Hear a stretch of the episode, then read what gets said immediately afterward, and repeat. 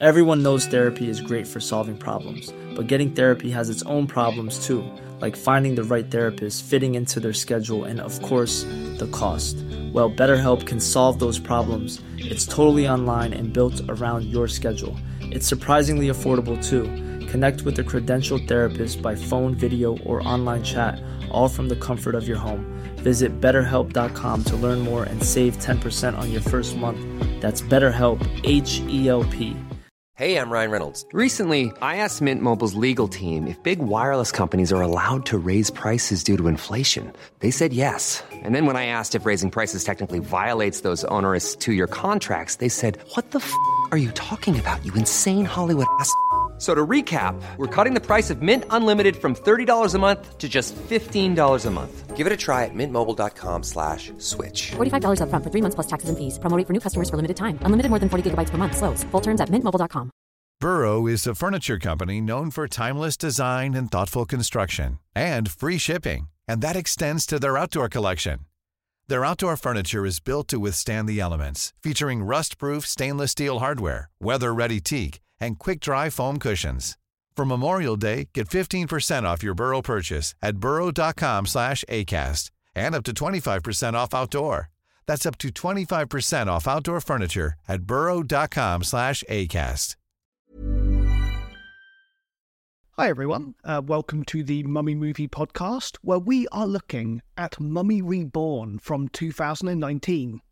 Apparently, this film is often mistaken for the Mummy Rebirth, which came out in the same year. And, well, interestingly, although the Mummy Rebirth and Reborn are not related at all, they also both quite obviously try to model themselves on the Brendan Fraser Mummy trilogy, and were almost certainly made as a way of kind of like tricking people into thinking they were a new entry into the series. This does seem a little bit odd, as well, you've got to bear in mind that these films came out 11 years after Tomb of the Dragon Emperor, the last in that series, and there had even been a big blockbuster mummy movie with Tom Cruise since then. Though, admittedly, that film did destroy an entire franchise before it had even begun the never to be Dark Universe. I think it also needs to be remembered that when the Tom Cruise film did come out, there was a bit of a protest to Brendan Fraser not being in it. So I am wondering if, if these films, uh, this Mummy Reborn and Rebirth, were made as a way of kind of like profiting off of this renewed interest in Brendan Fraser. Uh, Well, I mean, I probably should stress I don't know if this is actually the case. It, it's a, a guess on my side. But it did come out about two years after the Tom Cruise film.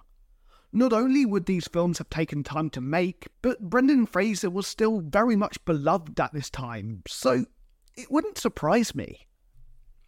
Anyway, um, in terms of the format for this episode, it'll be the same as usual. We'll start by having a look at the historical accuracy, and then I shall simply review the film and rate it out of 10. But before that, as usual, it is time for my dramatic intro. Right. Financial debt is sneaking up on you, made harder as you have to look after your severely mentally handicapped brother. Just as you think things cannot get any worse, you find out that the antique shop where you work is going out of business. All seems lost, but then there is one last glimmer of hope. In the antique shop, there is an ancient mummy and an amulet worth £800,000. You, your boyfriend, and his friends decide to steal it, hoping that this will change your fortunes. However, little do you realize that the amulet is cursed, and you have just awoken an ancient evil. You will now have to face the mummy reborn.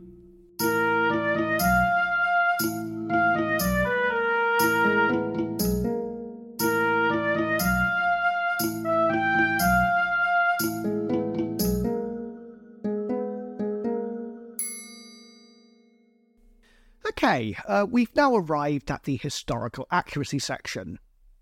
So, how accurate is this film? Put simply, it's not. There we go. Right, onto the review section. um, don't worry, I'm only joking. I, of course, I'm going to look at the history. However, I probably should just mention that saying historical accuracy here may be a little bit misleading. Ultimately, there is so little to talk about here that I'm basically just going to use the tiny amount that is present as a kind of springboard of sorts. A lot of the subjects here have already been covered a few times during the course of this podcast, so I'm going to go a little bit deeper into each subject to reveal some, well, basically new information about each area. Okay, let's get on with it. To start with, uh, the amulet around the mummy's neck vaguely kind of has like a scarab beetle shape to it. Just quickly, I'll go over the parts I have mentioned in previous episodes. Heart Scarab amulets were often decorated with spell 30b of the Book of the Dead. This spell helped the deceased during what is known as the weighing of the heart ceremony, where, well, basically, at one part of the deceased journey through the underworld, they would arrive at a hall where they would have their heart weighed against a feather, known as the feather of Ma'at, or kind of like the feather of truth, if you will, the feather of cosmic order. If their heart was heavy with sin, it would also be heavier than the feather, and then their heart would be torn apart by a terrifying goddess named Amit the Devourer, who was part lioness, part crocodile, and part hippo. The deceased would then cease to exist. On the other hand, if their heart was free from sin, it would be as light as a feather and the scales would be balanced. At this point, the deceased would be allowed to pass into the field of reeds, which can sort of be likened to heaven, I suppose, more or less. Just before the actual weighing of the heart, the deceased would also have to make negative confessions to judges around the room. These were things like, um, you know, I did not steal, I did not sleep with a married woman, I did not murder, you know, that kind of thing. It was basically the deceased's time to say, Look how perfect I am, aren't I great? And ultimately, it is at this point of the ceremony that spell 30b is supposed to help, as it basically told the hearts not to speak out against the deceased if they were lying. So, it's a little bit like a get out of jail free card, if you will. These heart scarabs are actually a relatively late invention in ancient Egypt. The first evidence we have for them dates to the 17th dynasty, so around about 1580 to 1550ish BC, very roughly. This means that pharaonic Egypt had already been going on for about 1,500 years by this point, as it has its origins around about 3100 BC, when a king named Narmer unified the land. However, heart scarabs were not the only type of scarab amulet. During the late period, so from around about 713 BC, winged scarab beetle amulets also became very popular. In terms of appearance, I mean, unsurprisingly, they were a scarab beetle with wings that were outstretched. In general, these were normally made of a material known as Egyptian faience. Uh, for anyone who's interested in this material, I have put a link to some items in the episode description, you know, that are made of Egyptian faience. You'll probably see it and go, oh, it's that kind of material, because you've almost certainly seen objects made of it before. Um, very often, when people do see it, it's not uncommon for them to mistake it for either stone or pottery. But in fact, it's neither of these. Instead, it's a glazed, non clay ceramic that was popular throughout pharaonic Egypt and, well, even before then. Anyway, uh, back to winged scarabs. Once again, these were typically placed on the chest of the deceased, but they were not decorated with spell 30b of the Book of the Dead like the heart scarab is. Instead, they were used to identify the deceased with the newly born sun. I guess this may sound a little bit odd, but when looked at in context, it does make a bit more sense. To explain this, we first need to bear in mind that scarab beetles are, well, they're a type of dung beetle. The Egyptians made several observations about these dung beetles. Firstly, they noticed that they rolled their ball of dung along the ground, and they likened this to the sun moving across the sky. They also noticed that from this ball of dung, other beetles emerged. This is actually because dung beetles keep their spore in there, but to the ancient Egyptians, it looked like these other beetles were emerging from the ball of dung in a self created fashion. As such, over time, these ideas presented themselves in Egyptian religion. Each morning, it was believed that the newly born sun god would be rolled out from the underworld by Khepri, a god commonly depicted as a scarab beetle, just as a dung beetle rolls its ball of dung along the ground. Then, much like the beetles emerging from the ball of dung were, well, believed to be self created, so was Ra, the sun god. He was a self created deity.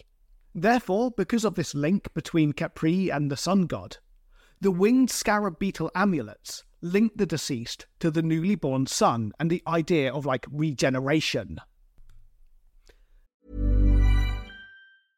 I'm Sandra, and I'm just the professional your small business was looking for. But you didn't hire me because you didn't use LinkedIn jobs. LinkedIn has professionals you can't find anywhere else, including those who aren't actively looking for a new job but might be open to the perfect role, like me.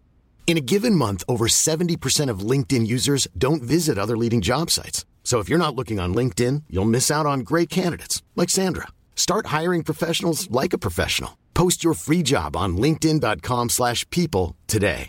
Burrow's furniture is built for the way you live. From ensuring easy assembly and disassembly to honoring highly requested new colors for their award-winning seating, they always have their customers in mind. Their modular seating is made out of durable materials to last and grow with you. And with Burrow, you always get fast, free shipping. Get up to 60% off during Burrow's Memorial Day sale at burrow.com slash ACAST. That's burrow.com slash ACAST. burrow.com slash ACAST. There are also a few other types of scarab amulets, which I shall just briefly cover. From around about the beginning of the 18th dynasty and seemingly dying off shortly after the Amarna period, so from around about 1550 BC until around about 1300 BC, there was also commemorative uh, scarabs which were inscribed with the achievements of the pharaoh. These were often spread throughout the elite members of society and were used as propaganda to portray the pharaoh in a positive light. And even on top of all of the ones mentioned, there were many different types of scarab amulets. The earliest of these go all of the way back to the 6th dynasty, somewhere between 2350 BC until 2180 ish BC. Again, very, very roughly. These served a multitude of different purposes, such as being non royal seals uh, for spreading messages via inscriptions, or simply as social status symbols. So, as you can probably tell, scarab amulets held many different meanings, which varied depending on their purpose of manufacture and the time period they were made in. The next point that is worth talking about is that the mummy is married and has more than one wife. In fairness, especially when it came to the pharaoh, it was not uncommon for them to have multiple wives, and in fact, many of the pharaohs had harems. The most famous example of this would probably be Ramesses II. He had over 200 wives and over 100 children as well. I mean, birthdays must have been a nightmare. He's basically just got one for each day of the year. um, however, it was usual for the king to have a principal wife, and although it wasn't a hard and fast rule, it was usual for this wife to be related to the king in order to keep the bloodline pure. You know, hence you get things like Tutankhamun marrying his half sister and things like that. It is worth noting, however, that this tended to only apply to the pharaoh. It wasn't common for normal people to marry their relatives in ancient Egypt. Though there is some evidence for it here and there, usually in a strategic manner to hold on to certain properties. Regardless of whether it was a pharaoh or someone else in Egypt, one of the main, though not only purposes of marriage was to produce a rightful heir. An important task of this rightful heir was to perform the funeral rites for his parents, making sure that they had a good funeral and were sustained in the afterlife. So, to the film's credit, I guess, the idea of polygamy in ancient Egypt was most certainly not unheard of. The final thing I would like to talk about in this section is that the two wives of the mummy wear very cheap Egyptian headbands, which have clearly been bought from some just costume shop, probably in the discount section in all honesty. On these are uraei, so I should probably just say uraei is the plural, uraeus is the singular use of the word. You've almost certainly seen these before. they're the kind of cobra that's standing up on its tail. Think at the top of Tutankhamun's death mask, the, the cobra there. First things first, although the film is rather vague, the mummy here is not supposed to be royalty. Uraei were a symbol of kingship, and so these wives would not have been wearing these. In fact, the Uraei was supposed to represent a cobra, rearing up in order to spit fire at anyone who threatened the king. This cobra represented the goddess Wadjet. She was the goddess of Lower Egypt and was the counterpart to Nekhbet, who I have spoken about on previous episodes, uh, such as Blood from the Mummy's Tomb, for instance. In the description for this episode, I've actually put a link to that episode just for anyone who might want to give it a listen or a, you know, re listen if you want. For those who prefer a more visual sort of representation, I've also done a video on Blood from the Mummy's Tomb, which is on YouTube. So, you know, please do visit the Mummy Movie podcast on there as well. To conclude, once again, there is basically no historical accuracy in this film. And in fact, you have to search hard to find anything worth talking about at all. However, on the upside, at least it does force you to look more in depth into the subjects, largely because otherwise, this section of the episode would have lasted all of 10 seconds. So, there is that, I guess. Okay, we have now arrived at the review section. So here I shall simply analyse the film, saying what I liked and disliked about it, and then rate it out of 10. And Oh boy. Well, this certainly is a film. I can't take that away from it. Right, um, let's start with the positives. Okay, right. Okay, so this film is often mistaken for The Mummy Rebirth. In fairness to The Mummy Reborn, the acting is marginally better. It's still definitely not good, but it is marginally better. There were also one or two bits that did make me chuckle, though not always for the right reasons. For instance, about half an hour into the film, our main characters steal an amulet from the antique shop where the main character, Tina, works. Shortly after this, we find out that they've also just stolen an entire mummy from the shop as well. Firstly, this is just a bizarre choice, as well, Surely that would have been hugely impractical. But also, why was there just a full mummy in an antique shop? How on earth did it get there? Did, did someone just donate it one day? I'm, I'm a bit confused. In another part, Tina opens the front door and the mummy has just stood there. They kind of just stare at each other for a few seconds and then Tina just closes the door and walks off. I mean, don't get me wrong, I guess this makes more sense than just standing there screaming as they do in so many other films, but it still came off as very awkward and weird. I will admit, though, there was one scene that genuinely made me a little sad, and I mean that in a positive way. Um, so, to explain this, part of the premise of this film is that Tina's parents have both died, and she's having to look after her autistic brother, Max.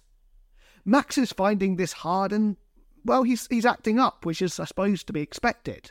Not a bad story, in all honesty, considering everything.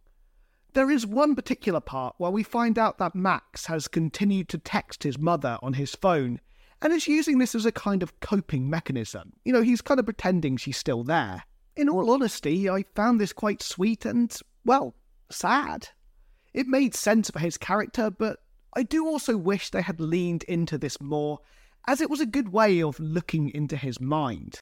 To be honest, though, that was one of the most frustrating things about this film. There are some genuinely good ideas here. There is a glimmer of a good film here, but it's just not realised. It's so frustrating.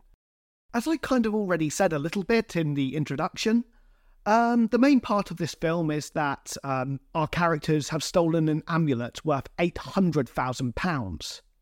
A little later in the film, the dealer arrives and dumps a bag of cash on the ground for the exchange. We know because he wants to buy the amulet. But then he gets killed by the brides of the mummy. As such, the characters, as well as running from the mummy, are also fighting each other over this bag of cash. Basically, adding this bag of cash into the film has changed the dynamic of a very familiar format. After all, it has essentially added greed to the mix. So again, you might be thinking, this sounds really fun. But much like Max texting his mum, it's, it's a concept that's never fully realised or leaned into. It just felt like a missed opportunity as it's only present in a couple of scenes. On top of that, everything in this film looks incredibly cheap and not in a particularly charming way for the most part. The amulet is supposed to be worth 800 grand, but it's so pathetically badly made. And then there's the costumes, which all appear to have been bought from the discount section of a costume shop. However, then we arrive at the worst offender the actual mummy itself which may be the worst one I have seen in the entire time I've been making this podcast. It literally looks like someone's just thrown a shredded blanket over a man. And don't get me wrong, I guess in a weird way this is an achievement, but it's definitely not a good one. Um, on top of that, the, the script is also really bad, and Max, the autistic character, is played more like the autistic character from the first Scary Movie than anything that has any sensitivity whatsoever. To add to this, we also have the fact that all of the characters are not particularly likable. Tina's probably the most likable one in the film, but ultimately, even she comes off as incredibly naive and an absolute pushover. Her boyfriend is manipulative, and his, I suppose, best friend is literally a drug dealer and thief who would turn on them over the smallest thing. He's shown to be a horrible person. I really don't get who I'm supposed to be rooting for here. There are also just one or two scenes that really come out of nowhere. For instance, about 40 minutes into the film, there's a random scene with people taking drugs in the woods. The only purpose they serve is to be killed by the mummy, but their characters are given no context whatsoever, and the acting and script in this bit are so bad it legitimately made me wince. Finally, it's hard to know who this film was made for. The beginning jumps between serious with the odd, funny joke, and if it isn't obvious, I'm saying funny in quotation marks. They're just not funny most of the time. And then, about an hour in, the film turns into a weird stoner comedy, complete with Max, the autistic character, being able to understand ancient Egyptian because he can read the film's subtitles. So fourth wall breaking, I guess. In this second half, we also start getting deliberately bad fight scenes with loads of slow mo, a backing of classical music, and Street Fighter style graphics. It's so bizarre. Like, I don't get where all of this came from. And as such, it feels like the second half of this film is designed for a completely different audience to the first half. So, overall, I hate saying this about films because I like being positive, but I just didn't have a fun time watching this one. I will stress that I definitely did not watch this film in the correct setting, but by the same token, I have no idea what the correct setting would be as the film, you know, does a complete 180 halfway through. As I said, I really hate giving bad reviews, as I, I, am aware that someone put their time and effort into this film, but I, I also just can't lie. I feel that the target audience for the second half of this film would have basically given up by the point the film changes. I myself only managed to sit through it because I was reviewing the film. So, although there were one or two things that made me chuckle, And although I do genuinely believe there were one or two interesting premises here that so annoyingly were not realised, ultimately, what we are left with here is an incredibly uneven film with unlikable characters, cheap costumes, an annoyingly bad script, and the worst mummy I have ever seen. Surprisingly, I suppose, I'm not giving this film 1 out of 10 because I do at least think it tried something a bit different. It just certainly didn't work. Overall, I am giving this film a 3 out of 10.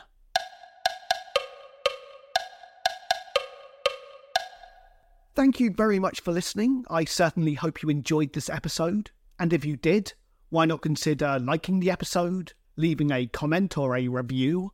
Why not start subtly dropping the Mummy Movie podcast into casual conversation? Like, for instance, if your friend says, Boy, oh boy, gee whiz, I really need to relax, but I always feel like I'm wasting my time when I do. You could reply, Hey, gosh darn, I have a great suggestion for you. Why not listen to the Mummy Movie podcast? You can relax whilst learning about ancient Egypt. You know, just normal, regular conversation. Once again, thank you very much for listening, and join me next week, where we shall be looking at American Mummy from 2014. That's right, we are going back to the Aztecs. I hope you all have a fantastic week, and see you then.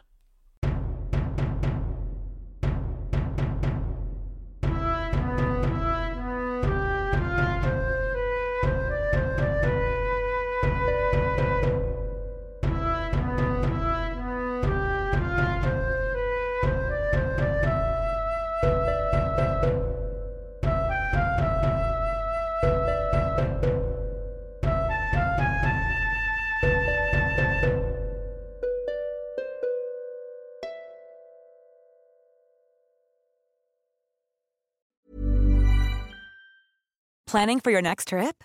Elevate your travel style with Quince. Quince has all the jet setting essentials you'll want for your next getaway, like European linen, premium luggage options, buttery soft Italian leather bags, and so much more. And is all priced at 50 to 80% less than similar brands.